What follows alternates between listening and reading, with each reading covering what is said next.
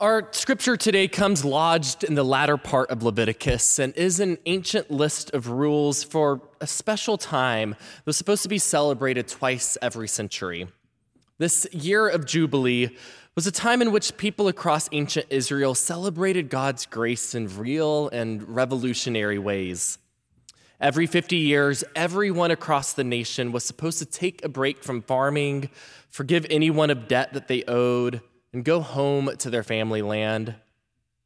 As we read these first few rules for this great reset today, may we imagine what it might mean for God to invite us into a jubilee of our own. A reading from the book of Leviticus, chapter 25, verses 8 through 23. You shall count off 7 weeks of years, 7 times 7 years, so that the period of 7 weeks of years gives 49 years. Then you shall have the trumpet sounded loud. On the 10th day of the 7th month, on the Day of Atonement, you shall have the trumpet sounded throughout all your land. And you shall hallow the 50th year, and you shall proclaim liberty throughout the land to all its inhabitants. It shall be a jubilee for you. You shall return every one of you to your property and every one of you to your family. That 50th year shall be a jubilee for you. You shall not sow or reap the aftergrowth or harvest the unpruned vines, for it is a jubilee. It shall be holy to you. You shall eat only what the field itself produces. In this year of jubilee, you shall return every one of you to your property. When you make a sale to your neighbor or buy from your neighbor, you shall not cheat one another.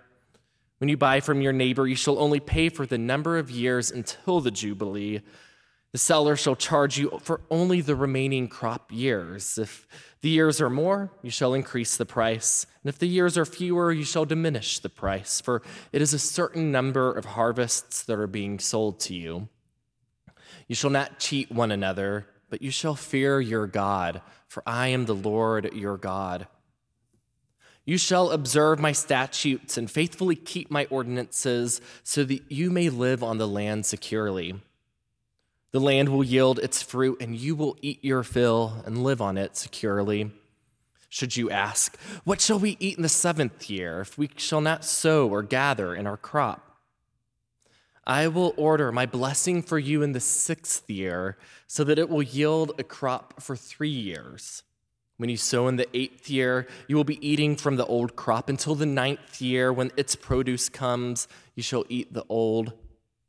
The land should not be sold in perpetuity, for the land is mine. With me, you are but aliens and tenants. Here ends the reading. So rules don't always make sense the first time you read them. Sometimes you need to read them again and maybe actually use them before they start to make any sense. I think this is true with those rules about the year of Jubilee, but it's also true about many board games, which I experienced this week during a game night with our Roots young adult group. We played some game called Camel Up. It was about camel racing, but you don't play as the camels. Instead, each player places bets on the camels as they race around the board's track. And it turned out the rules were actually pretty simple, and it ended up being one of my favorite kind of games. It was not the camels or the gambling that I particularly liked, but rather the casual chaos. There was some strategy, but the tables could turn in the course of a couple minutes, and winning was as much luck as anything else. It's fun to watch folk work diligently, trying to have the most money for themselves, only for one twist to take everything they had, resetting the playing field. Sometimes there's just no justice in a good board game, and laughter and friendship are more important than winning and losing. It's Labor Day weekend, which makes me think more about laughter and friendship than quantifiable rewards of our work, and it was actually a compelling act of camaraderie that created this holiday in the first place. Labor Day started in New York City in 1882 when the Central Labor Union led 10,000 workers to take unpaid time off and march across the city to bring awareness to dangerous working conditions. 12 years later, similar movements had sprung up across the country, and President Cleveland signed legislation making the first Monday of every September Labor Day. For generations now, Labor Day has been a paid day off for many people to celebrate the achievement of American workers. A U.S. government website says that Labor Day recognizes us as the home of the greatest production the world has ever known. But those protests that started Labor Day don't really get paid attention to like other things do this weekend. Things like shopping sales or squeezing in one more summer vacation. So this Labor Day, let us take this invitation to think about what achievements or progress we're working toward, and about what dreams God might dream with us about rest, work, and labor. I recently read a story about someone who struggled with some complicated rules when a sudden reset brought her rest. Terry is a teacher in South Carolina who has worked hard to support herself and her daughter, Amari, as a single mom. Amari is now a teenager, but when she was born premature, and it cost a lot of money, more money than Terry could ever afford. For 13 years, medical debt haunted her, debilitating her finances and her mental health. Collection companies sent letters and calls, and chronic anxiety and depression snuck in through the strain. Terry felt like she could never work hard enough to find financial freedom, and she worried that she had brought her daughter into a cycle of generational debt. But a few months ago, Terry got another letter in the mail, this one in a bright yellow envelope. And this letter told Terry that that debt that had burdened her for years was gone. A nonprofit called RIP Medical Debt had forgiven everything that she owed. Suddenly, she was free. I also read that at least 1 in 10 adults have some unpaid medical debt in America, so stories like Terry's are unfortunately common. Debt seems to be a universal issue. Even the ancient nation of Israel struggled with systemic debt in their society. There are several parts in the Hebrew Bible that list out laws, like we read today, that limit debt and poverty. Deuteronomy 15, for example, introduces something called the Sabbath year. Just as every 7 days was supposed to be a Sabbath, the day of rest, so every 7 years was to be a year of rest as well. For agriculture, this meant no sowing or reaping. Fields lay fallow while everyone fed on food stored up from previous seasons. For economics, though, this rest was more than a pause. Every 7 years, debts were forgiven, all of them. And Deuteronomy says this radical move was rooted in the belief that God wanted there to be no one in need. But the cycle didn't stop there. Every 7th Sabbath year, so every 49 years, started something called the Year of Jubilee. We read some rules for this year today. Leviticus 25 actually has 55 total verses that detail policies that go into this program of Jubilee. It was a dramatic generational reset to Israel's socioeconomic system. Fields again laid fallow, debt was forgiven and reset, slaves were freed, and relief spread across the nation as everyone returned to their family's land. The day that Terry got those yellow envelopes from RIP Medical Debt must have felt like a jubilee. Her debt was forgiven. She discovered she was not alone. Since 2014, RIP has brought Jubilee to over 3.5 million people and have relieved nearly $7 billion of unpaid medical debt. And it hasn't cost RIP $7 billion to do it. It's common for hospitals to sell unpaid bills to third-party collection companies, and often they sell these bills for pennies on the dollar. A debt of $1,000 might be sold for just $100 or $200, so collectors can turn around and make a profit, even if just a fraction of people actually pay what they owe.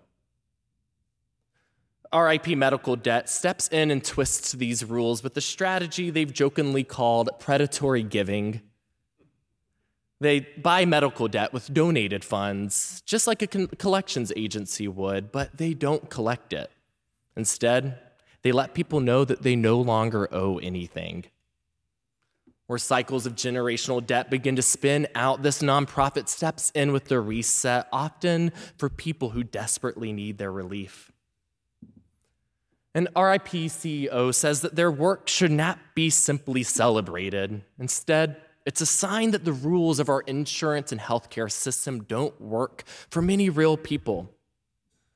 RIP is dedicated to doing something different than one might expect, and their dream is spreading. Recently, a hospital donated nearly $1 million of unpaid debt directly to RIP, in hopes that people who had owed money could come back to receive continued care that they really needed, even if they couldn't really afford it. And so RIP works towards debt forgiveness and forges an imagination for a world in which their work will no longer be necessary. Both RIP Medical Debt and the Year of Jubilee play out programs that meet the world where it is and point to the potential toward which we as a world can work. Jubilee acknowledges that society is no simple utopia. Scholars point out how Jubilee's rules assume that Israel would need a reset every generation and say nothing about the unethical nature of slavery. But the Year of Jubilee didn't outlaw debt and instead built a system in which borrowing, giving, and lending all happened inside of a cycle characterized by God's grace and forgiveness. Scholars also say that there's no evidence that Israel ever properly practiced Jubilee. There's one verse in Ezekiel that suggests that it happened at least one time, but that's kind of it. However, there are historical examples of nations doing things like canceling debt. Around the time of ancient Israel, it was common for a king to issue such a decree when the nation desperately needed it, or when it may win him good graces from the people. And so Jubilee joins this conversation about how nations could forgive debts and offer societal resets. But it spoke of a God who was less capricious than any human king. God doesn't just give grace randomly or when it makes God look good, but builds forgiveness and grace into the system.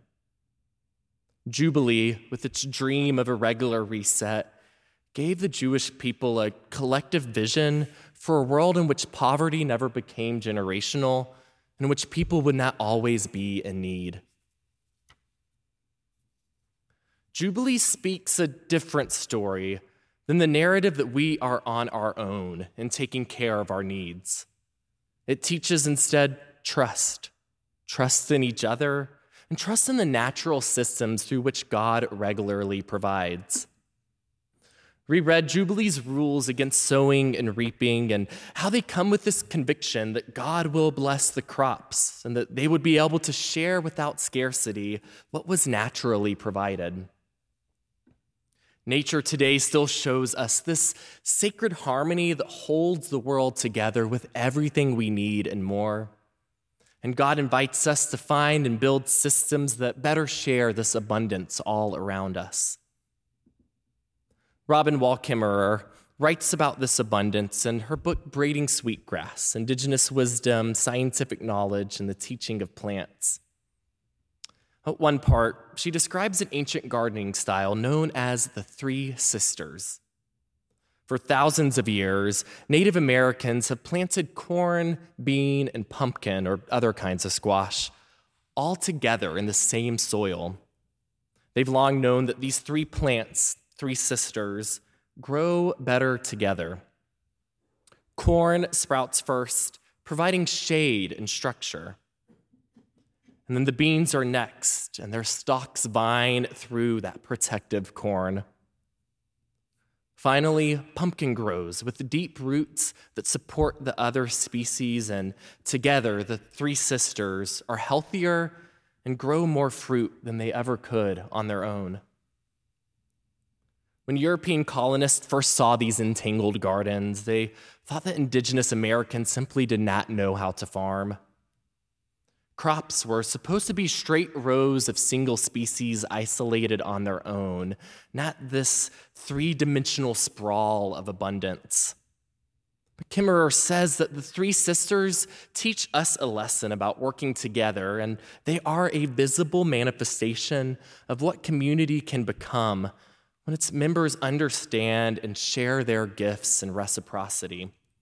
They fill our spirit as well as our bodies. That mindset of the men who scoffed at the strategy they did not understand manages to still have an imprint on us today. Often we feel that we're supposed to work diligently to stand on our own, taking care of all of our needs. And sometimes we struggle, like a stalk of corn in the shining sun, stuck on its own. All the while, God gives us a sprawling abundance through which we could grow together, healthier and whole. RIP Medical Debt speaks against that individualism in our economic and social systems and tells people they are not alone. And this message has led many churches to catch the vision and partner with RIP to practice Jubilee. RIP is actually campaigning right now to raise $5 million from communities of faith and hopes to forgive up to $500 million in medical debt. But this is not the only way churches join together to work toward something like Jubilee. In Luke and Acts, two books in the New Testament written by the same author, there's a thread of a Jubilee story sewn throughout the stories of Jesus and his first followers. In Luke 4, Jesus says that his mission is to proclaim the year of the Lord's favor, a direct reference to the year of Jubilee in Leviticus. And then in Acts 2 and 4, after Christ's resurrection, the first Christians form a church, a community, in which they have all things in common. Everyone sold everything that they owned to make sure that no one among them was in need. They took Jesus' Jubilee vision seriously and tried to make it real in how they lived and worked together. And churches continue to take Jesus seriously and work towards Jubilee. It happens right here and right around us. Recently, a group from our church community visited the Johnson County Museum for an exhibit about redlining here in Kansas City.